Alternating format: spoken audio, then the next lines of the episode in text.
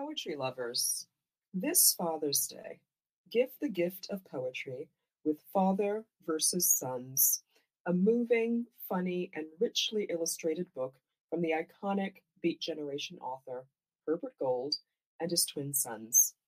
Father versus Sons, a correspondence in poems.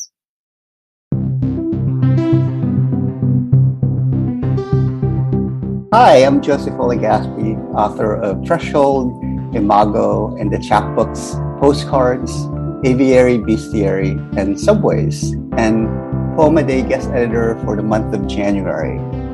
I hope you enjoyed today's offering brought to you by the Academy of American Poets.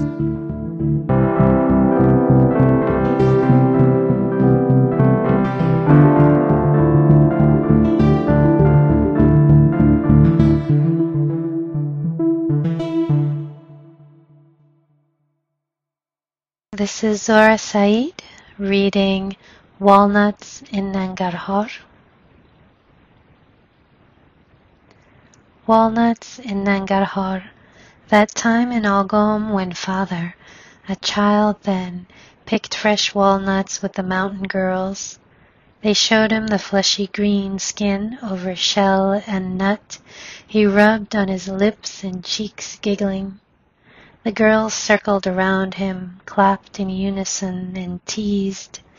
In a hand mirror he saw himself stained pink, a delicious trick that kept its color a full week, that time so long ago in the season of walnuts. My father, at the age of five, went to Algom in vacation. He grew up in Jalalabad. Walnuts and pine nuts grow in abundance in Afghanistan.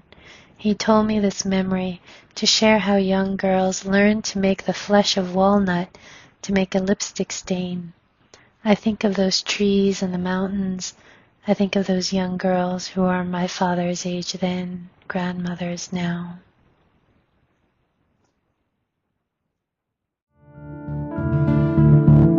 Day is the original daily poetry series featuring new work by today's poets. Produced by the Academy of American Poets, this free digital series is made possible by you, our readers and listeners. Learn more about Poem a Day, and if you can, please consider supporting this work by visiting poets.org/give.